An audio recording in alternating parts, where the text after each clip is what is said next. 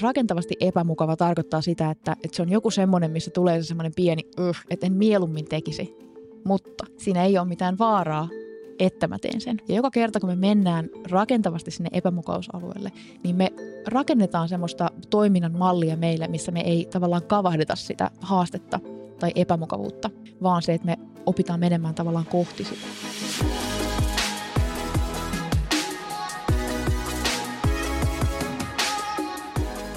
Elisabeth Lahti on positiivisen psykologian, rohkeuden, korkean suorituskyvyn ja sisun asiantuntija, jonka elämäntehtävä on olla inhimillisen yhteyden ja myötätunnon katalysaattori.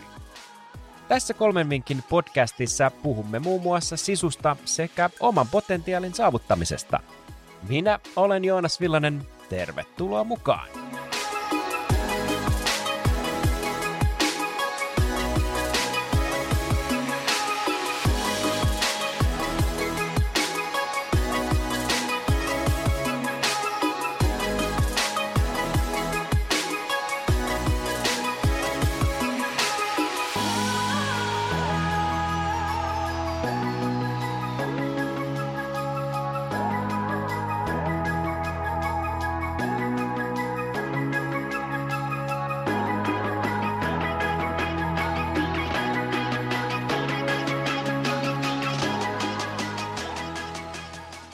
Täällä ihan eri kysymys, kysymys tota startti. Ehkä me käydään sekin läpi. Kysymys on sitten kuullut, että sä oot positiiviseen psykologiaan keskittynyt. Oletko kuullut koskaan tämmöisestä positiivisesta laiskuudesta? Positiivinen laisku, positive idleness. Ehkä semmoinen jouten olo. Tota, kyllä, ja sitten tänään mä just myös mietin tällaista lausetta, että, että niinku idleness is devil's playground. Että myös se jouten olo on niin kuin paholaisen leikkikenttä. Että siinä on varmaan tuommoinen jana ja jatkumo, että joskus se jouten olo on juurikin se lääke, mitä me tarvitaan. Ja joskus sitten jollekin ihmiselle se, mitä hän tarvitsee, on juurikin se aivan päinvastainen. Että ehkä siinä tulee se gentle power jatkumo. Eli jollekin se suunta on se, että kultivoidaan lisää lämpöä, lempeyttä, hidastamista. Ja jollekin on se, että hei nyt pitää todellakin laittaa pökkyä pesään. Niin ehkä siellä on jotain, jotain hyvää, mutta se riippuu vähän tilanteesta ja ihmisestä. Päästään tämmöiseen tota, historialliseen yin ajatteluun, että on vasta, vastapaino. En muista, ketäköhän se mahtoi olla, olisiko James Clear. En nyt mene ihan sata varmaksi, mutta hän puhuu, niin kuin, että tasapaino on täys illuusio. Mm. Että ei ole tasapaino, on vastapaino. Mm. Ja tässä on ehkä nyt tämän ilmentymä tässä, että meillä on, on se joutonolo ja sitten on se tekemisen aika Mm. ja, ja niiden niin kuin vastapaino, joka sitten johdattelee meitä isojen asioiden ja uusien ajatusten äärelle ehkä. Mm. Ja tuossa tulee heti mieleen, että siis viisaus, sit se mitä ihminen äh, hankkii elämän varrella, se, että kun se elämän kokemus tavallaan virtaa meidän läpi, niin me opitaan, että missä kohtaa. Että me opitaan tunnistamaan vaikka, että missä pitää painaa lisää kaasua ja missä pitää höllätä. Että multa usein kysytään, että no mistä tietää, että käyttää liikaa sisua tai milloin sitä pitää käyttää.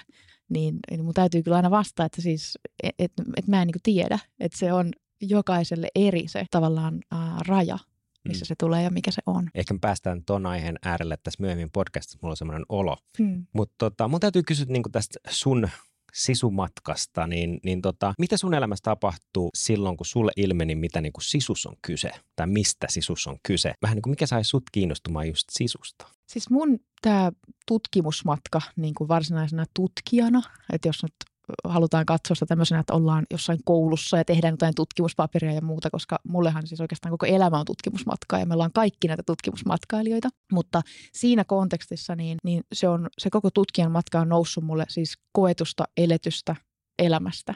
Että se kaikki on tavallaan semmoista sen eletyn elämän kysymyksiin vastaamisen kontekstissa tapahtunutta tavallaan niin kuin no, tutkimusta. Eli vaikka se väitöskirja. Että mä en koskaan niin elänyt sitä väitöstä varten, vaan se väitös eli niin kuin jotenkin mua varten siinä, että mä löydän vastauksia näihin kysymyksiin. Mun, mulle se sisun matka on oikeastaan alkanut siitä hetkestä, kun mä oon syntynyt. Et jotenkin tuntuu, että, että se on niin kuin kutsunut heti, että mä sain ihan aivan pienenä niin tämmöisen sairaalapypyn, kun mä synnyin. Ja se matka alkoi sieltä tämmöisestä inkubaattorista sitten. Ja siinä kohtaa ensimmäisen kerran sain niin kamppailla kehollisesti tiensä tavallaan ylös sieltä. Monia semmoisia niin vastoinkäymisiä, mitkä varmasti monet ihmiset jakaa, että elämän varrella tapahtuu kaiken näköistä. Ja sitten 2010 11 mä olin semmoisessa niin tienhaarassa todella voimakkaasti mun elämässä. Että mä olin silloin New Yorkissa ja olin siellä työmaailmassa mukana.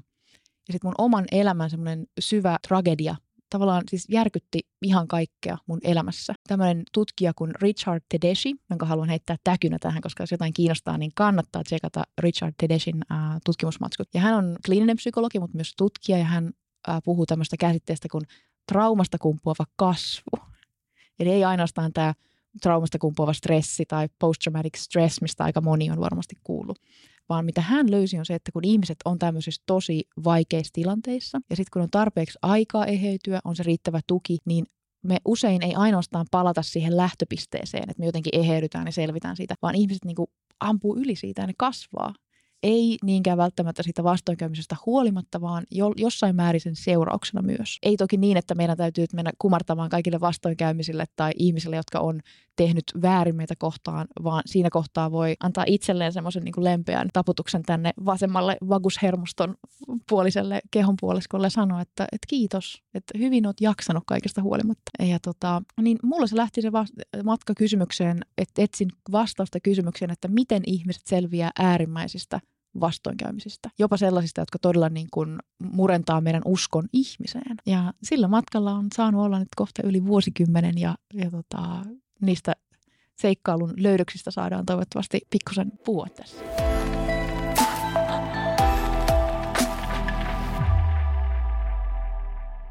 Hypätään sun ekan vinkin pari. Sä annot meidän ekaksi vinkiksi, että haasta. Hmm. Haasta itsesi pienillä, rakentavilla tavoilla ihan joka päivä. Miksi nostit tämän ekaksi vinkiksi? Tämä on oikeastaan tosi hyvä pohja, mistä lähtee liikkeelle ponnistaa ja tämä on niin kuin kaiken kivijalka. Et jos miettii vaikka näin, että kuinka paljon me käytetään aikaa, energiaa siihen, että me kehitytään vaikka ammatillisesti, tai kuinka paljon me nähdään vaivaa siihen, että me edetään meidän uralla ja, ja tehdään jotain, että meillä on joku harrastus tai joku semmoinen, niin mehän joudutaan laittamaan aikaa, vaivaa, energiaa toistoja siihen. Sisu toimii ihan samalla periaatteella. Eli se, että siihen ei ole mitään muuta tietä, eikä siihen ole nimenomaan oikotietä, vaan se, että se mitä me tehdään erityisesti ehkä niinä hetkinä, kun meillä on pikkusen enemmän sitä kaistaa. Että me ei olla ihan niin kuin sen kaikista syvimmän kamppailun keskellä, vaan se, että meillä vähän niin kuin tulee happea sinne systeemiin. Niin ne on juuri niitä hetkiä, joissa me voidaan lähteä varautumaan etukäteen siihen, että mitä sitten tapahtuu ja kuinka me reagoidaan, kun elämä heittää sen kieppipallon meidän elämään, koska niitä tulee jokaisen meidän elämään, että niitä ei kukaan pysty välttämään. Ja mä kuulin tämmöisen ihanan, musta tosi hyvän käsitteen tämmöiseltä, mm, tämmöinen mies kuin Ruddy Ferguson, joka on siis olympiajudoka ja hän on myös tutkinut näitä niin kuin ihmisen mielen vahvuuden teemoja, hänellä on varmaan myös jonkinnäköistä titteliä siellä. Niin hän sanoi jossain videossa ihan hiljan, että äh, mä sanoisin englanniksi tämän, eli you have to get constructively uncomfortable. Eli rakentavasti sinne epämukavuusalueelle joka päivä. Rakentavasti epämukava tarkoittaa sitä, että, että se on joku semmoinen, missä tulee se semmoinen pieni, että en mieluummin tekisi mutta siinä ei ole mitään vaaraa, että mä teen sen. Ja joka kerta, kun me mennään rakentavasti sinne epämukausalueelle, niin me rakennetaan semmoista toiminnan mallia meille, missä me ei tavallaan kavahdeta sitä haastetta tai epämukavuutta, vaan se, että me opitaan menemään tavallaan kohti sitä. Yksi sisun piirteistä on, siinä on kolme tämmöistä laatua, jotka on mun 2019 tutkimuspaperissa ja yksi niistä on tämmöinen toiminnan tahtotila, action mindset. Ja se tarkoittaa, että ihmiset, joilla on tämmöinen action mindset, niin ne kurottautuu vastoinkäymisiä kohti. Sillä pikkusen niin kuin luontaisesti, että kun se tuuli rupeaa puhaltaa, niin tuleekin se, että no okei, no niin, tonne mennään, tonne lähdetään. Ja miksi se on niin valtavan tärkeää on se, että, että lopulta siis kaikki ihmisen ää, selviytyminen, eteenpäinmeno, kaikki innovaatiot, kaikki keksiminen, kaikki ihmiset selviää vanhemmuuden haasteista, ihan kaikki, niin se lopulta porautuu ja rakentuu sen pohjalle, että me uskalletaan lähteä sitä haastavuutta kohti, kun tulee semmoinen, äh. siinä tapahtuu semmoinen niin transferenssin ilmiö, eli kun me tehdään jossain kohdassa vaikea asia, niin sitten kun tapahtuu jotain tosi haastavaa, niin meillä on se valmis käyttäytymis- ja toimintamalli sille. Yksi tapa, millä mä tutkin sisua, oli se, että mä juoksin ja pyöräilin Uuden-Seelannin halkitossa muutama vuosi sitten 2408 kilsaa, ja enhän mä myöskään niin kuin ilmaantunut sinne lähtöraidalle tai sinne niin kuin lähtöpisteelle yhtäkkiä vaan, vaan se, että sitä edelsi harjoittelu, jatkuva itsensä haastaminen. Samaten kuin jos joku vaikka harrastaa nyrkkeilyä tai, tai on katsonut jonkun nyrkkeilymatsin, niin se, että ihminen, joka on siellä kehässä, niin se on hyvä vertaus elämälle, koska se, että niitä eh, niin kuin pitää oppia tanssimaan ja pysymään rentona haasteen edessä, oppia ne liikkeet, oppia tuntemaan meidän keho, niin kukaan nyrkkeilijä ei mene sinne kehään harjoittelematta, vaan se tilanne on simuloitu satoja, jopa tuhansia kertoja niin, että se tulee melkein niin kuin kehollinen, että sä tiedät, että okei, nyt puhaltaa kylmästä pohjoisesta, näin mä teen. Ja se tulee ainoastaan sen ähm, harjoittelun kautta, mitä me tehdään meidän elämässä. Mutta tämä comfortably uncomfortable, niin se on semmoinen, mitä mä itse tuon mun elämään. Ja siis mä aloitan joka päivän jääkylmällä suihkulla, jos mä en pääse avantoon.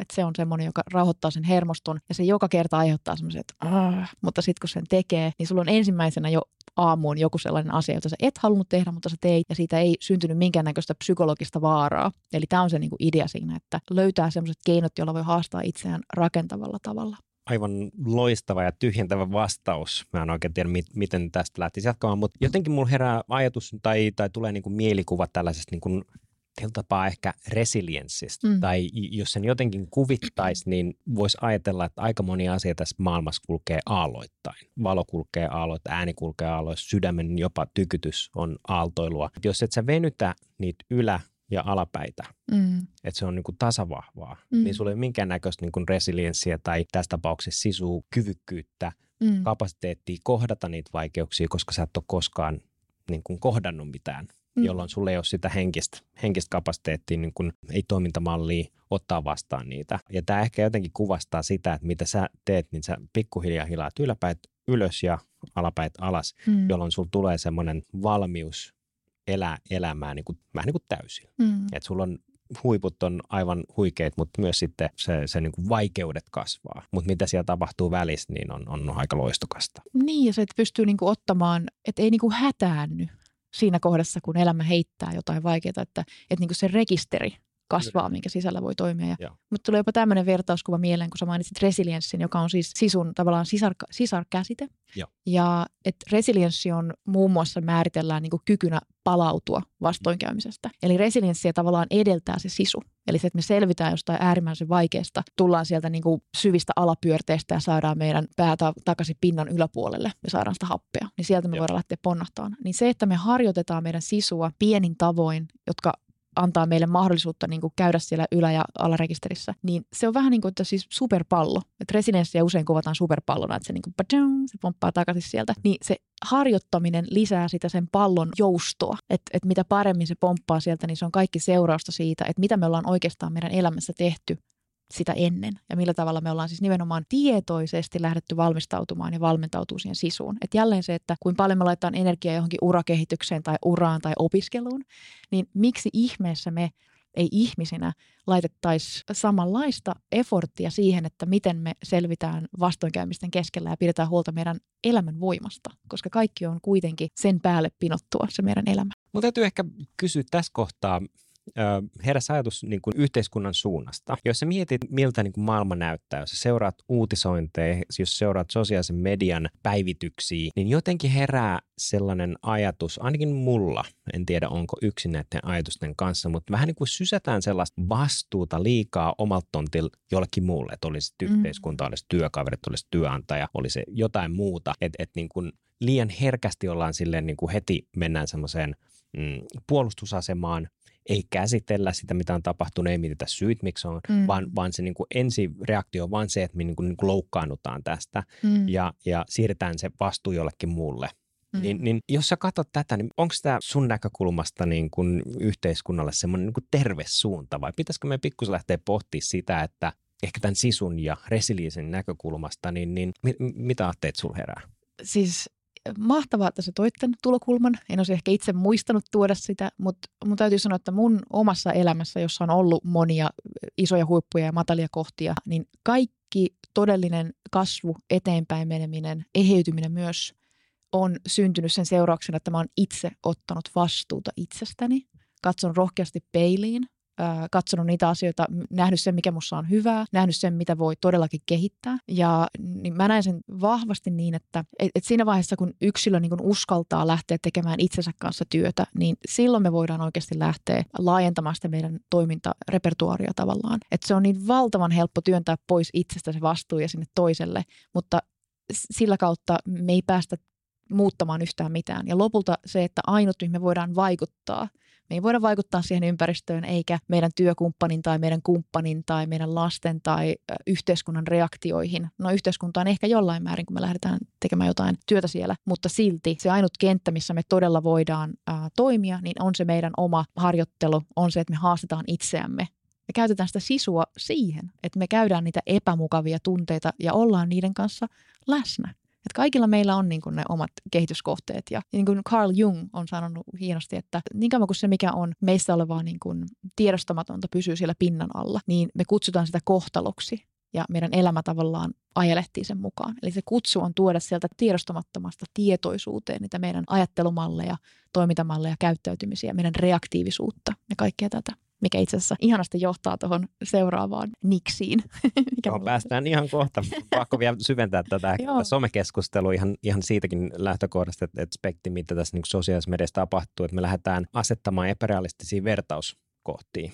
Eli jos esimerkiksi nyt lähdettäisiin miettimään näitä, että haastetaan itseä johonkin, mm. niin liian helposti joudutaan semmoisiin niin ääripäihin. Mm. Ja ehkä sitten toisaalta me jaetaan ehkä jopa liikaa. Et, et jos mm. miettii esimerkiksi niin tämmöisten tavoitteiden asettamista, niin on, on vähän niin kuin kahta, kahta tällaista leiriä. Toinen sanoo, että jaa ne, koska silloin sä oot niin kuin vastuussa jollekin muulle siitä, että nämä tapahtuu. Mm. Mutta sitten taas on toinen leiri, joka sanoo, että pidä ne itselläsi, tee hiljaisesti duuni, kehity, kehitä joka päivä, tuut paremmaksi, sitten kun sä oot siellä maalissa, sit jaa se jonkun Ja mä oon ehkä tuossa toisessa leirissä, joka on silleen, että et, et niin kun mä mieluummin pidän ne mun ehkä tavoitteet itselläni, ehkä ne, ne isot kuvat, ehkä jopa, että jos mä vaikka lähtisin tästä nyt luomaan jotain uutta, niin mä en mm-hmm. välttämättä jakaisi sitä. En siitä syystä, että mä pelkään, että joku vie mun ihan huikean idean, vaan, vaan ihan siitä syystä, että se saattaa alintajuntaisesti vaikuttaa siihen motiiviin, jolla mä lähden sen tekemään. Et sen sijaan, että mä lähdenkin tekemään sitä itselle, niin nyt mä lähdenkin valitettavasti tekee asioita, joilla mä uskon olevan vaikutus siihen, miten mut nähdään ihmisen. Mm.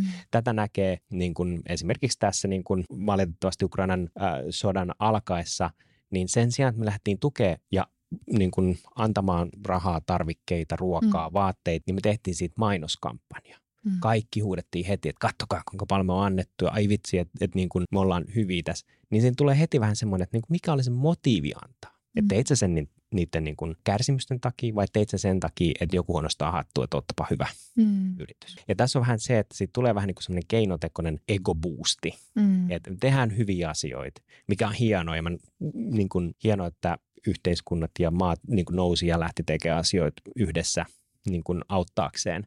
Mm. Mutta toisaalta se kolikon kääntöpuoli on, on just tämä, että niin kuin, mikä se oikea motiivi loppuimeksi oli. Niin mm. miten tämän pitkän, pitkän alustuksen jälkeen, niin miten sä näet tällaisen niin kuin epärealistisen ää, haasteasetannan ja sitä kautta ehkä jopa semmoisen itsensä sapotoinnin, että asetetaan liian kovia tavoitteita, mennään liian ekstremeiksi, verrataan epärealistisiin kohteisiin ja sitten käykin se, että niin kuin meillä tulee niin kuin se kompastus ja huomataankin, että tulee se, niin kuin, että ei me olla riittävän hyviä. Mulla oikeastaan tulee ensimmäisenä mieleen tuosta, että, että me ihmisinä käydään siis elämän varrella erilaisia vaiheita – että mä oon nyt itse 41 ja, ja tässä kohtaa tulee enemmän semmoista niin kuin hidastumista ja sellaista, että uskaltaa enemmän katsoa itseään niin kuin rehellisesti ja tarvii vähemmän semmoista niin kuin validaatiota ulkoapäin ja muualta. Ja se tuntuu, että se on osa semmoista aika luontaista ihmisen kehityskaarta myös. Eli jossain kohtaa ihmiset, me saatetaan hakea sitä validaatiota sieltä ja, ja jossain kohtaa sille on niin paljon väliä, mutta mulle oikeastaan tärkeämpää on se, että, että jos on joku sellainen, mikä auttaa sua kasvamaan, kehittymään, vie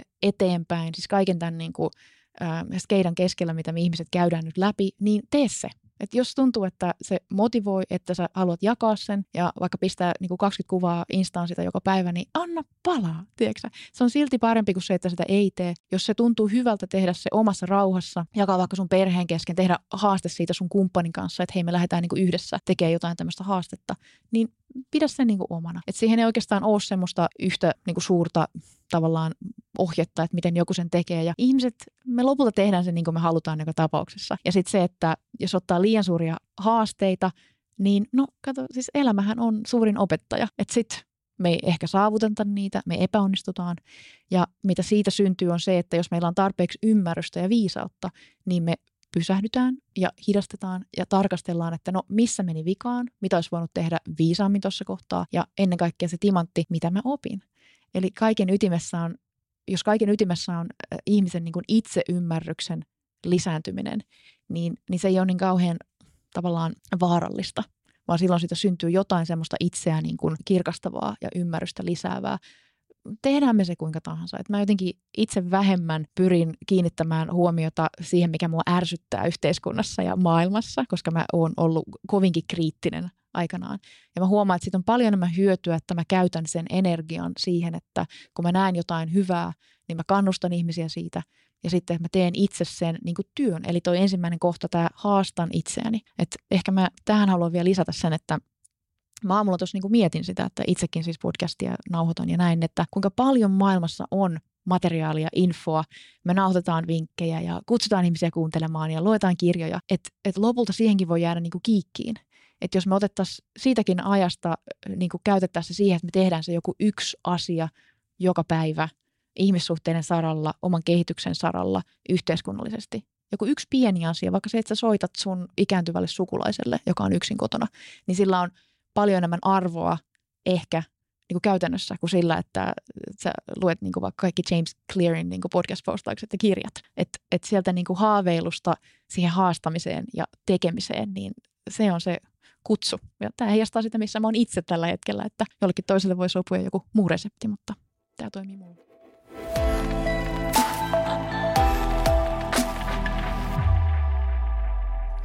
Hypätään sun toisen vinkin pariin sä käsket meitä hidastamaan ja kiinnittämään huomiota enemmän omiin ajatuksiin, niin miksi sä nostit tämän meidän toiseksi vinkin? Joo, tämä on todella tota, ihana ja mä siis joo, kutsun meitä ja kutsun itseäni hidastamaan. Ja tämä liittyy niin muutamaankin tällaiseen tosi tärkeäseen pointtiin. Varsinkin siihen, että kun me käydään läpi jotain tosi haastavaa, niin se evoluution saatossa virittynyt ää, reaktiomalli meissä on se, että me reagoidaan tosi äkkiä. Eli se, että koska meidän on täytynyt silloin miljoonia vuosia sitten, kun se sapelihammastiikeri hyökkää, niin siihen pitää reagoida välittömästi, että sä et kuole. Meidän aivot edelleen, ne toimii samalla toimintaperiaatteella kuin silloin. Eli, eli se, että meidän niin kuin, sen organismin toimintaperiaatteet on, että elämä jatkuu, äh, me lisäännytään ja että siis elämä, että me pysytään hengissä ja elossa. Niin aivot hakee sitä kaiken aikaa ja pohjaa tavallaan toimintamekanismit siihen, mikä sitten johtaa siihen, että silloin kun tulee se hätätilanne, huom, tulkittu. Ja se voi olla vaikka semmoinenkin vaan, että meidän työkumppani näyttää jotenkin ihan oudolta, kun se sanoo aamulla huomenta. Niin sieltä rupeaa niin kuin sympaattinen hermosto iskee päälle ja me lähdetään tavallaan siihen niin kuin pelko, pako, karkuun lähtötilaan. Eli se, että nyt täytyy niin kuin suojautua jostain, että jotain pahaa tapahtuu. Niin sen sijaan, että me opetetaan itseämme hidastamaan ja rauhoittamaan, Eli siis ihan tämmöinen niin isoäitien viisaus, että laske kymmeneen, tai iso isien viisaus, niin se ei ole mitenkään niin huono vitsi, vaan sen kymmenen laskemisen aikana sä voit ottaa vaikka muutaman viisi syvää hengitystä. Mitä tapahtuu, kun me tehdään silloin niin, niin me lasketaan meidän sydämen lyöntitiheyttä. Se lähettää viestin meidän parasympaattiselle hermostolle, eli se aktivoi nimenomaan sitä lepo, sitä semmoista niin kuin avautumista, jossa me voidaan saapua siihen tilanteeseen, missä on niin kuin äärimmäinen paine ja me pystytään toimimaan paremmin. Meillä on siis suurempi pääsy meidän aivojen toimintamalleihin, meidän kognitiivisiin kykyihin. Esimerkiksi ähm, tämmöinen nainen nimeltä Barbara Fredrickson on tutkinut positiivisia emootioita, eli muun muassa turvan tunnetta – luottamusta, tämmöistä niin kuin, että kokee psykologista turvaa toisen ihmisen lähellä, niin silloin kun meissä on aktivoituneena nämä tunteet, niin meissä on myös aktivoituneena meidän parasympaattinen hermosto, joka on siis nimenomaan vastuussa tästä niin levollisuudesta. Ja kun se on aktiivisena, niin meillä on suurempi pääsy meidän ongelmanratkaisukykyihin – Meillä on suurempi pääsy ja me ollaan luovempia, innovatiivisimpia, mitkä on siis kapasiteetteja, joita me tarvitaan silloin, kun elämä on tosi vaikeaa. Ja mitä valitettavasti tapahtuu haasteiden keskellä on se, että se meidän näkökyky kapenee siihen johonkin yhteen, että me niin kuin, äh, saattaa tulla niin stressaantuneeksi, että ei pysty tekemään edes ihan tavallista päätöstä jostain ihan pienestä asiasta, että se niin kapenee se meidän suoriutuminen. Mä halusin tavallaan yksinkertaistaa tämän siitä, että siis tässä on nyt niin tämä haasta. Se toinen on se, että me hidastetaan elämän keskellä. Ultrajuoksusta otan yhden tämmöisen kätevän pienen vinkin sieltä, mitä itse käytin. Eli se, että kuulin Annastiina Hintsalta, joka on Hintsa Performancein CEO ja äh, toimitusjohtaja siis suomen kielellä. Ja tota, ja hän, äh, hänen kanssa tehtiin tämmöinen harjoitusjuoksu Helsingistä Turkuun muutamia vuosia sitten. Ja Annastiina heti sitten kokeneempana ultrajuoksijana sieltä huikkasi, että, että hei, että ylämäet kävellään. Ja, ja mua sitten niinku innokkaana siinä vähän jotenkin ärsyttikin se, että no mitäs tämä nyt tämmöinen on. Mutta sitten kun lähdin sinne uuteen Seelantiin, niin musta tuntuu, että se jossain määrin jopa pelasti sen mun ää, ekskursion, koska mä muistin tämän Anna-Kaisan neuvon siinä, koska hän sanoi näin, että, että silloin kun mennään pitkällä juoksulla, ja siis huom, elämähän on se kaikista pisin ultramatka ja ultrajuoksu, ja me ollaan kaikki niin kuin sillä, niin silloin kun se tie nousee ylös, niin mehän ollaan niin kuin ihan pöhlyä, jos me pidetään se vauhti samana, koska me kulutetaan ihan älytön määrä energiaa silloin ja me taistellaan painovoimaa vastaan. Vaan silloin, kun se tie nousee ylös, niin me myös vastavuoroisesti hidastetaan sitä vauhtia, joka tarkoittaa, että me pidetään ä, itsestämme huolta, joka tarkoittaa niin kuin ajattelun tiimoilla sitä, että me äm, otetaan enemmän aikaa sille, että me lähdetään, siis pystytään niin kuin tunnistamaan myös, että mitä mä tässä hetkessä ajattelen. Jos mä, mä itse asiassa hyppään nyt pikkusen tuohon ajatteluun, koska se on siis niin kuin myös, jos mietitään sisua, eli tämmöistä elämän voimaa, niin mitä me ajatellaan on perustavaa laatua oleva elementti siinä, että miten me selvitään äärimmäistä vastoinkäymisistä. Carol Dweck, joka on Stanfordin tutkija, hän on tutkinut mm, asenteita, mielenlaatua viimeiset no, vuosikymmenet ja, ja hän sanoo näin, että, että ihmisten uskomukset on yksi suurin yksittäinen tulevan toiminnan ennustaja, eli se mitä me ajatellaan asioista. Ja se haaste on siinä se, että ne ajatukset, mitä meillä on usein, niin ne on alitajuisia. Eli ne on siellä tavallaan koneiston pinnan alla. Ja silloin kun tulee joku hätäinen äkkinäinen tilanne, niin me toimitaan reaktiivisesti. Eli joku sellainen viritys, mikä meissä on, mikä, mi- mihin me ollaan tavallaan totuttu. Eli me ollaan reaktiivisia sen sijaan, että me toimitaan jossain tilanteessa. Ja se voi näkyä vaikka paineella siinä, että tiuskasee niin puolisolle, vaikka tietää, että nimenomaan silloin kun on vaikeaa, niin jokainenhan tietää, että silloin pitää nimenomaan puhaltaa yhteen hiileen. Sen tavallaan stressin takia, kun me toimitaan liian nopeasti, niin me usein pahennetaan sitä tilannetta. Eli mitä mä itse teen, mun pieni tämmöinen äh, ihan käytännön juttu on tämmöinen siis ihan perushengitys. Tämä nimi on äh, God's Breath. Tämä tulee ilmeisesti jostain hindulaisuudesta, jossa joku on niin kuin mitannut näin, että Jumalan hengitys on tarkalleen 5,9 sekuntia. Ja tota, niin voi käyttää tätä Jumalan tai Jumalattaren tai ää, elämän henkeä ja ottaa muutaman kierroksen, jossa sä niin kuin hengität tosi rauhallisesti, ää, lasket mielessäsi kuuteen ja sitten samalla tavalla tosi rauhallisesti hengität ulos. Ja samalla kun hengität ulos, niin alat harteille laskea, kuvittelet oikein niin, että kaikki se semmoinen jännitys lähtee sitä kehosta. Niin se, että me otetaan pieni tauko siihen kiireen ja siihen niin kuin reaktiivisuuden keskelle, voi todellakin muuttaa, miten se tilanne menee. Ja sitten kun me tehdään tätä tarpeeksi paljon, eli haastetaan itseämme te harjoituksen kautta, niin me lähdetään ohjelmoimaan semmoista uudenlaista äm, tapaa kohdata elämää ja kohdata haasteita. Ja jälleen se, että se tulee ainoastaan harjoittelun kautta. Mutta se tulee harjoittelun kautta. Mm. se on se. Ja tuo vähän ajatuksena, niin me otetaan vähän niin kuin valta takas. Mm-hmm. Että me ollaan proaktiivisessa tilassa, niin me mm-hmm. päätetään tehdä jollo, jotakin, vaikka pysähtyy, otetaan se kuuden sekunnin henki ja, ja näin. Et me pysäytetään vähän niin kuin aika ja valta pikkuhiljaa valuu sinne meidän laariin, jolloin mm. me voidaan tehdä se päätös tajunnan tässä etulohkossa, eikä niinkään siellä alitajunnassa, mm.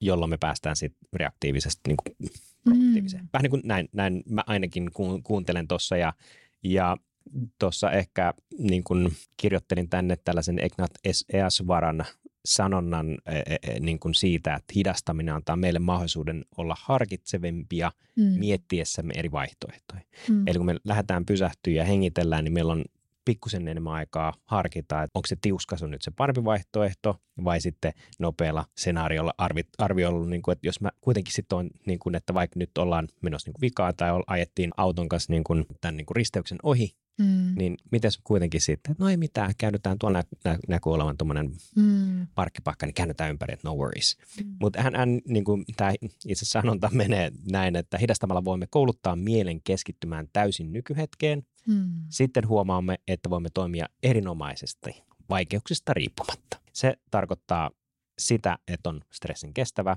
emme voi välttää stressiä, vaan olla parhaimmillamme painen alla. Olla rauhallinen ja luova myrskyn keskellä.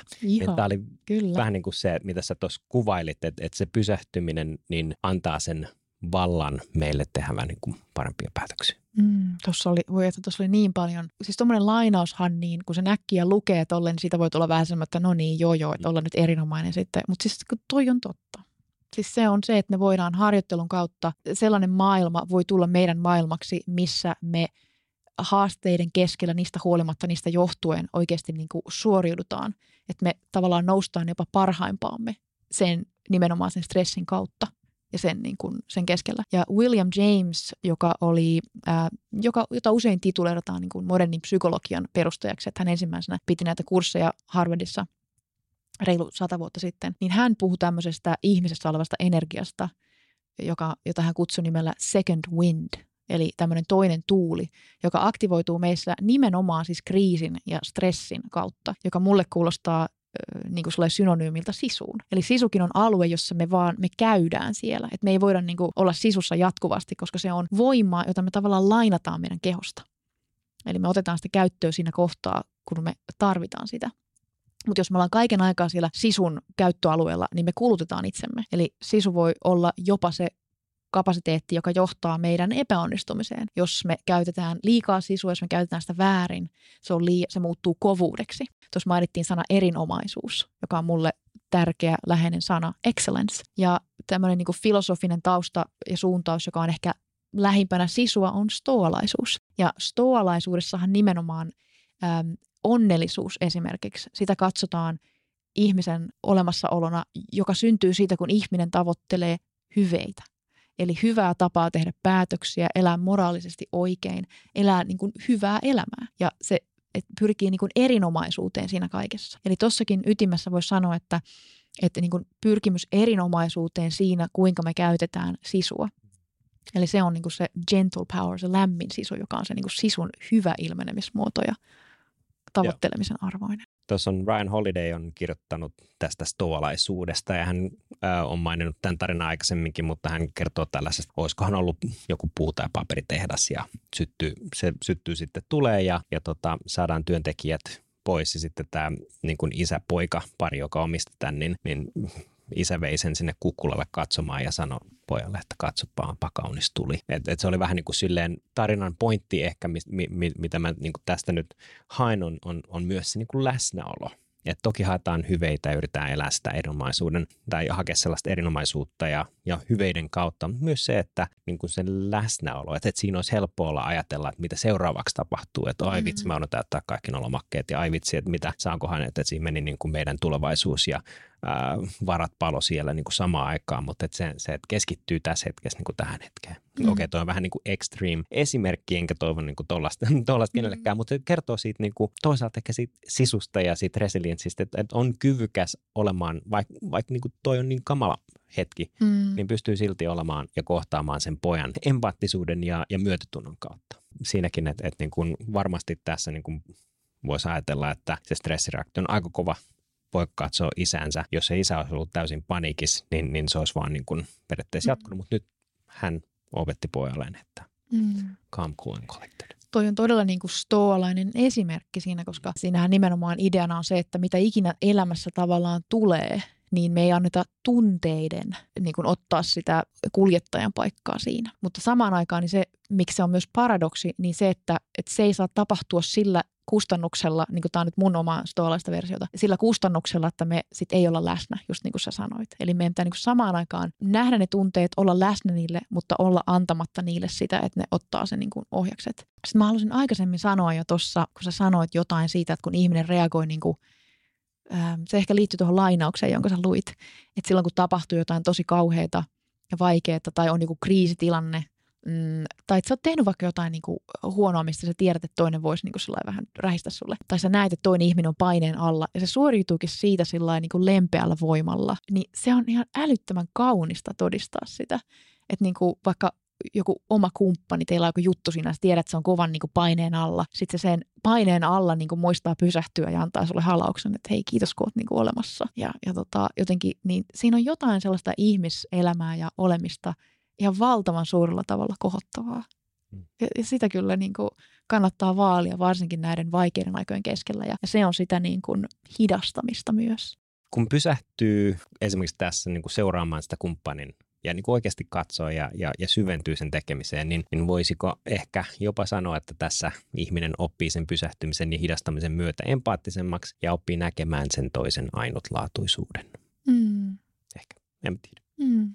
Jotenkin niin. sillä jotenkin sillä niin kuin viime viikko oli mulla itsellä kiireinen ja on ollut niin kuin omaa semmoista, niin kuin muumimamma sanoisi, että on niin kuin tuota pilveä ja tätä pilveä ja tuota tummaa pilveä tuolla. Niin, niin se, että kaiken sen semmoisen niin tekemisen ja nauhoitettiin joku sisuvideo ja oli jotain puhetta ja jotain tämmöistä, niin se kaikista itselle semmoinen jotenkin sulosin ja kohottavin hetki oli se, kun mä pysähdyin kohtaamaan ystävän tosi kiireettömästi kaiken oman kiiren keskellä, että mm. hänellä oli niin kuin isä menehtynyt ja, ja siinä oli semmoinen niin kuin molemminpuolinen arvostuksen hetki, niin se puhuu mulle siitä, että miten sisu ja niin kuin se, että kun me käydään vastoinkäymisiä vaikeuksia läpi, niin lopulta se on sitä, että tehdäänkö me niitä tekoja, että me tullaan todella niin kuin läsnä ihmisille meidän niin kuin elämässä ja meidän ympärillä. Et sitä mä niin kuin todella perään kuulutan sitä, että me, me niin kuin mennään sanoista siihen niin kuin toisen ihmisen huomioimiseen. Ja tullaan vähän sieltä niin kuin aika suomalaiselle tyypillisestä ikeestä, jota me kannetaan, joka on tämä, niin kuin, miten sä suomennat tämän self-reliance, tämmöinen niin itse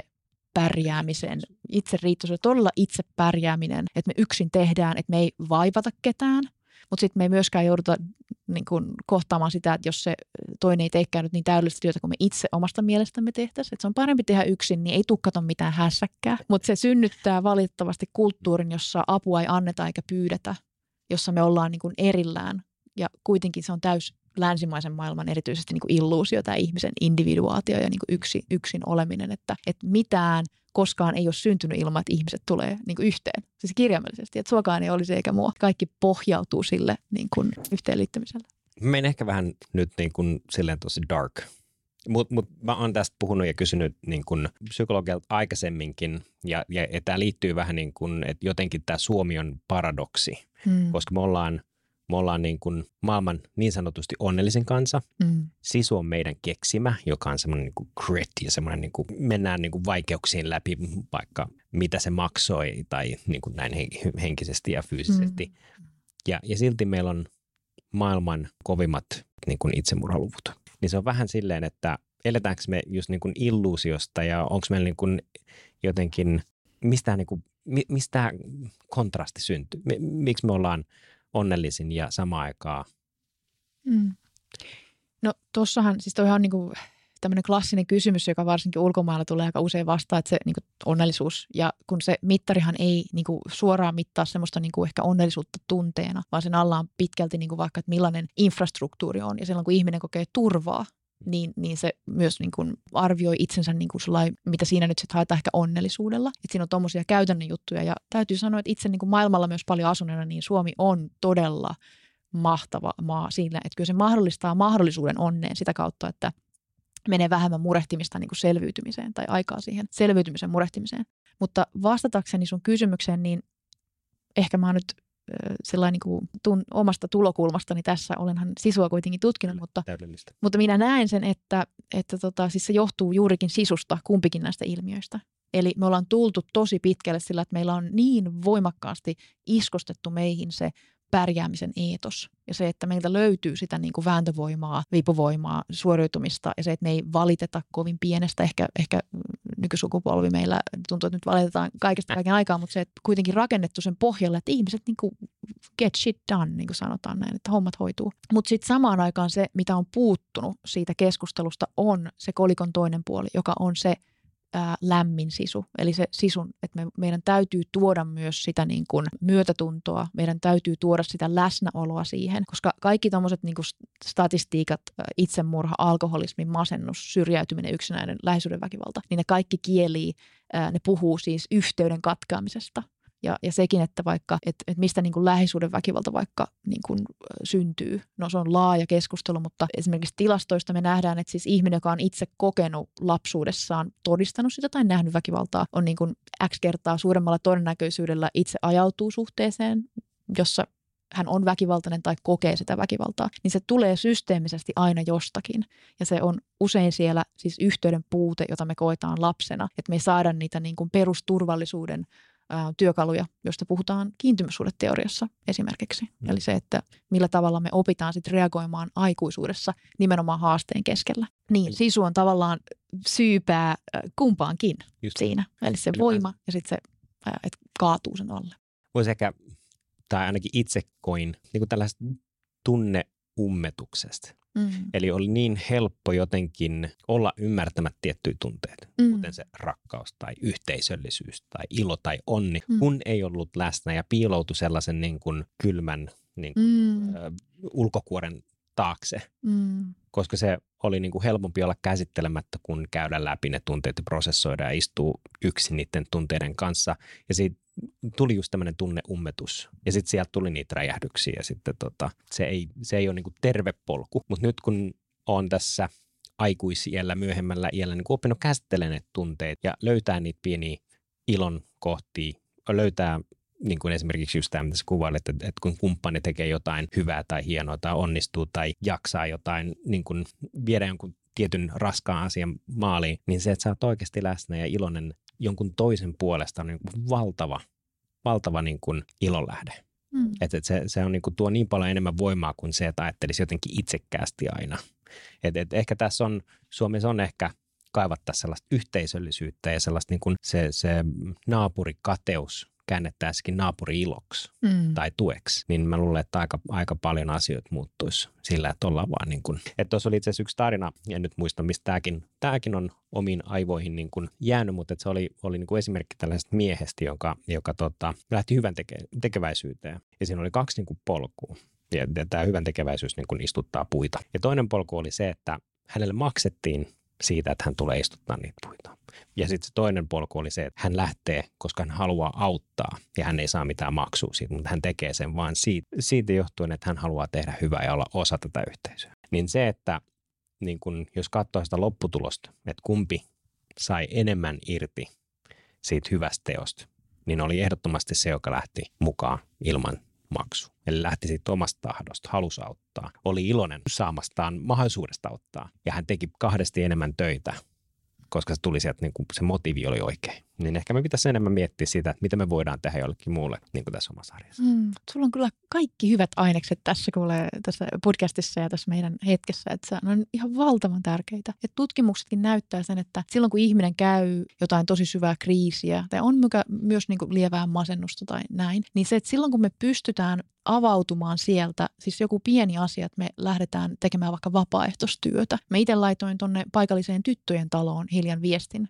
että mä haluan lähteä tekemään jotain semmoista, jossa mä kurottaudun niin kuin siihen yhteiskunnan puoleen ja tuun läsnä siihen, koska se vapauttaa meidät semmoisesta oman egon ympärillä pyörimisestä myös, että me voidaan loputtomasti myös jäädä jumiin siihen omaan voimattomuuteen tai siihen, että, että mitä kaikkea on tapahtunut ja kuinka vaikeaa se on. Toki todellakin on se hetki, kun pitää levätä ja pitää pystyä romahtamaan ja toivottavasti silloin on läheinen tai perhe tai systeemi, joka ottaa kiinni, mutta sitten jossain kohtaa niin se, että kun uskaltaa kurottautua siitä siihen ähm, yhteyteen toisten kanssa, on, on tosi tärkeä. Tämmöinen Tuija Matikka-niminen psykologi on sanonut ihanasti, että jos ei muu auta, auta muita. niin sieltä löytyy, että se on niin kuin luonnon lääkekaappi. Ja mä sanoisin ehkä mieluummin vielä niin, että jos kun mikään muu ei auta, auta muita, että, että lähde auttaa muita niin kuin jo ennen sitä. Ja kokeile, että mitä siitä syntyy, että kuinka paljon iloa siitä tulee. Ja jos se, se toimii, niin eihän sitä tarvitse tehdä, mutta kyllä sitä niin kuin kannattaa kokeilla.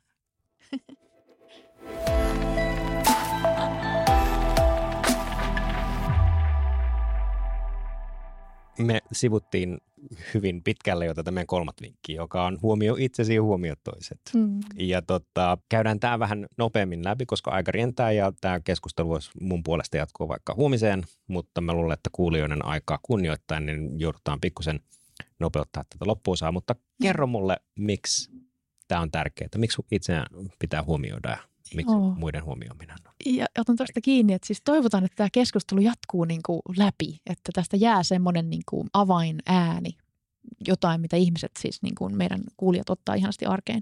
Tota, on myös itse. Joo, ja, ja tota, eli haasta, hidasta, sit huomioi on tämä viimeinen. Mikä Kolmen H taktiikka. Kolmen H, ja tämä on nyt ihan sattumaa, että nämä on kaikki H, että en yrittänyt tunkea H tähän. Niin Mutta siis tämä on niin kuin kaiken pohja siinä, koska se, että, että meidän täytyy niin kuin, sen takia, että me luotetaan, että sisu jotenkin sattumalta jossain kohtaa ilmaantuu epäsystemaattisesti. Ja koska meissä kaikissa on sisäistä voimaa, niin me kaikki niin kuin osutaan sisuun vahingossa kyllä joskus ja vedetään näitä kunnareita kamalalla kelillä. Mutta se, että, että viisas ihminen äh, lähtee niin kuin rakentamaan sitä pohjaa. Ja se pohja on sellainen, jonka siis jokainen ihminen, joka kehollaan on koskaan mitään tehnyt tai on uh, huippu suoriutuja jossain, niin niistä tuommoisista vaikka ultrajuoksu tai nyrkkeily tai vuorikiipeily, niin niistä kannattaa ottaa omaan arkeen semmoisia hyviä vinkkejä. Eli asia, jonka jokainen ultrajuoksija vaikka tietää, on se, että, että sun täytyy pitää sun kehosta huolta silloin, kun on rankkaa. Että se alkaa kaikki sieltä. Että vaikka ne on muuten niin kuin vähän hullua sakkia, niin ne ymmärtää tämmöiset niin perusasiat. Eli esimerkiksi tosi niin kuin juttu, siis uni.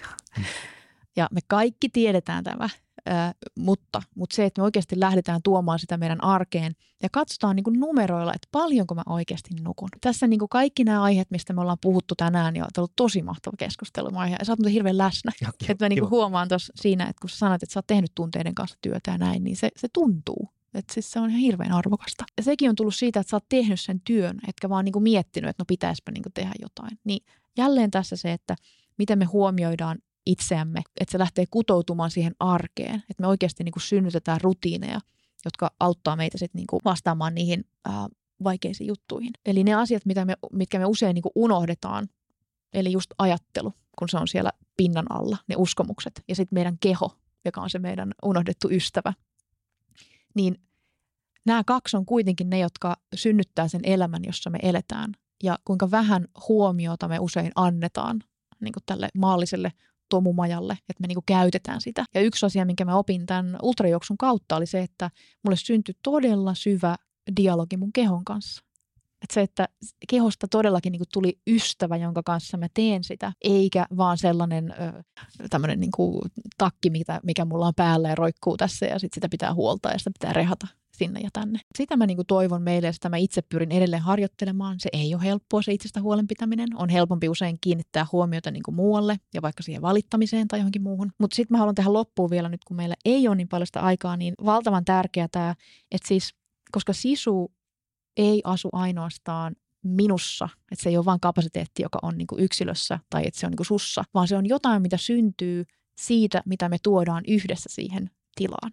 Eli että siinä on niin kuin kolmas olomuoto tai entiteetti, joka on se meidän välisyys. Hmm. Eli se, että miten, se, miten mä kohtaan sut tämmöisenä niin kuin satunnaiskulkijana, tai sitten jos sä oot sun äm, jonkun ihmisen kanssa, jonka kanssa vetät paljon aikaa, niin kaikki noi tuo jotain siihen yhteiseen pottiin.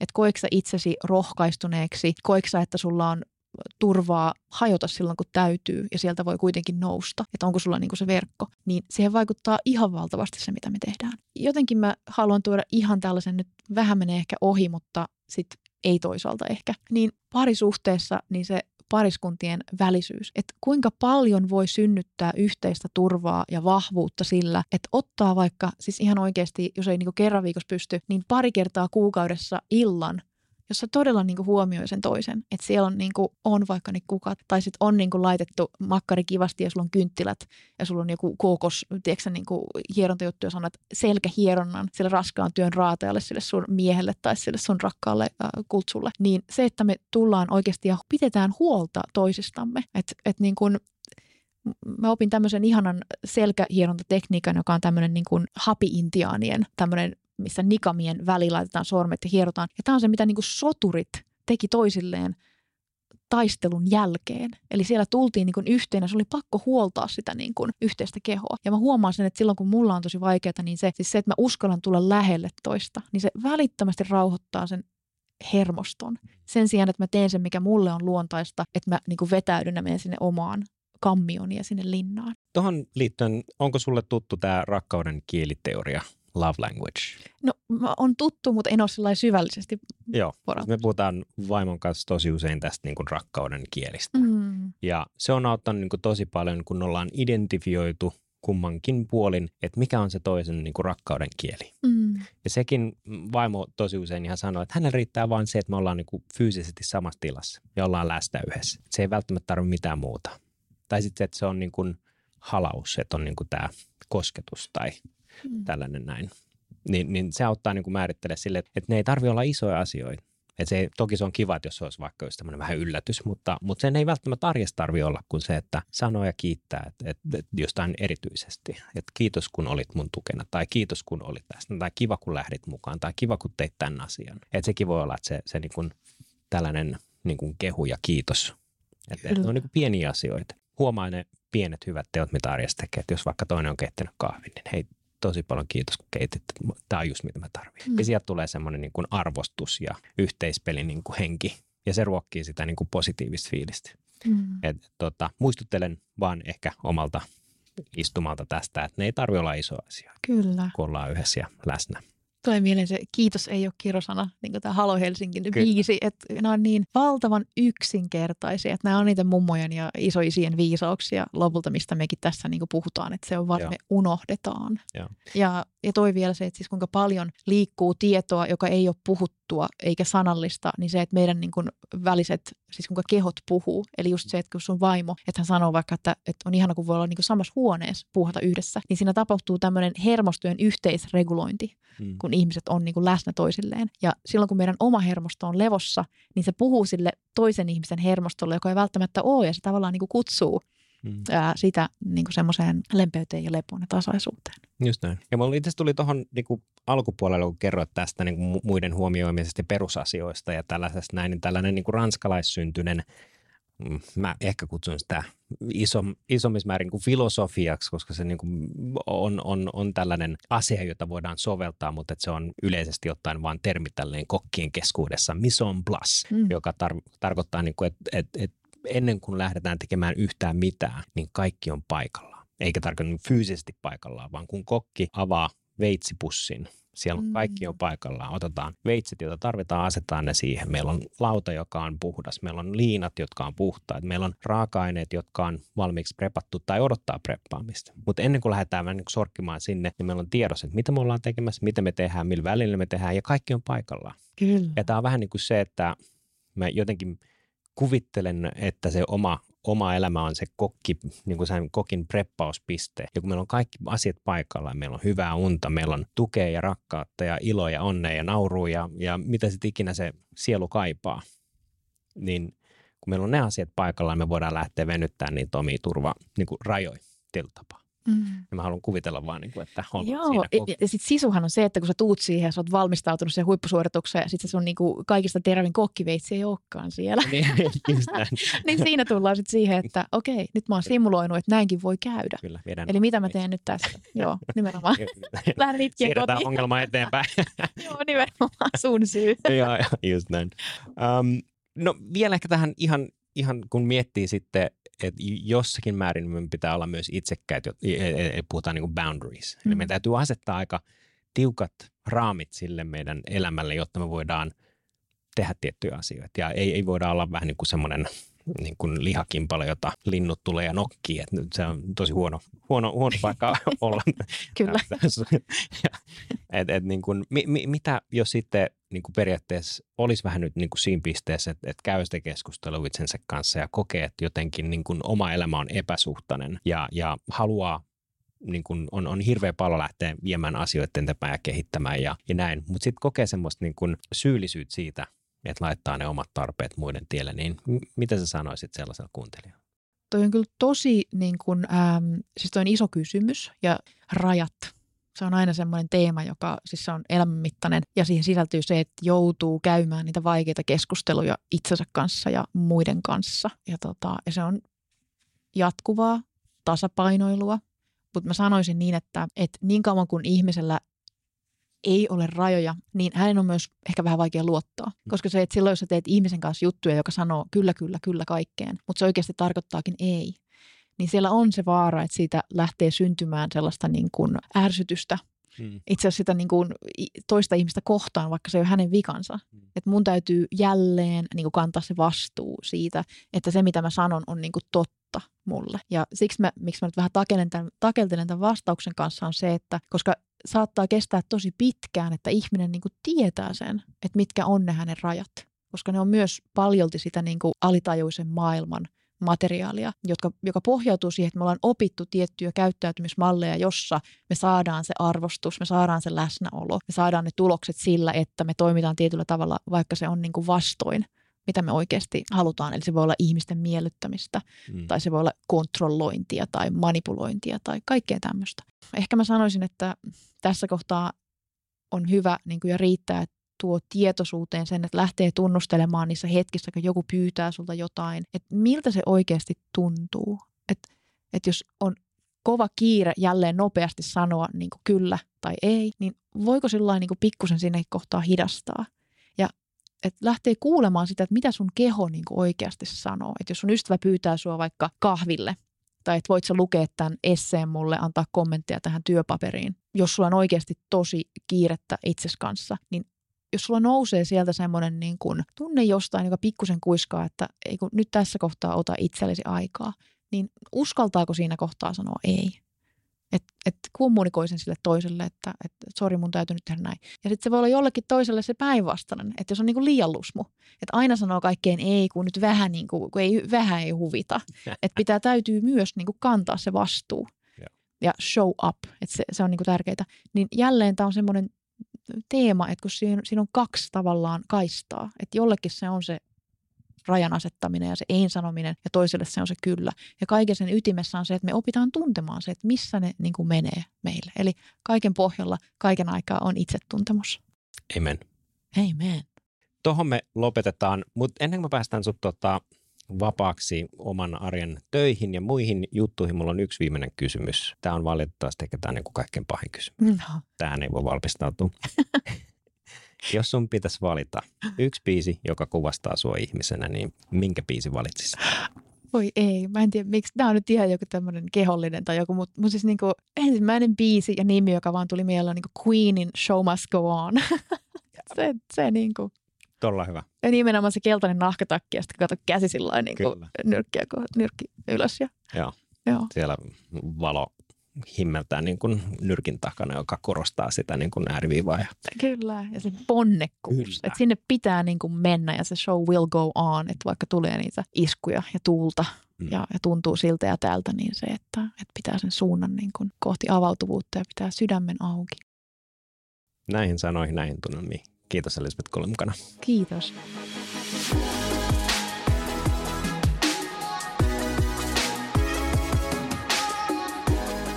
Ja näin olemme jälleen saaneet Aimo Annoksen uutta ajateltavaa. Podcast-jaksojen tiivistelmät ja yhteenvedot löydät osoitteesta content.vooli.fi. Kiitos kun olet oppimassa kanssamme uutta. Minä olen Joonas Villanen ja kuulemme ensi jaksossa.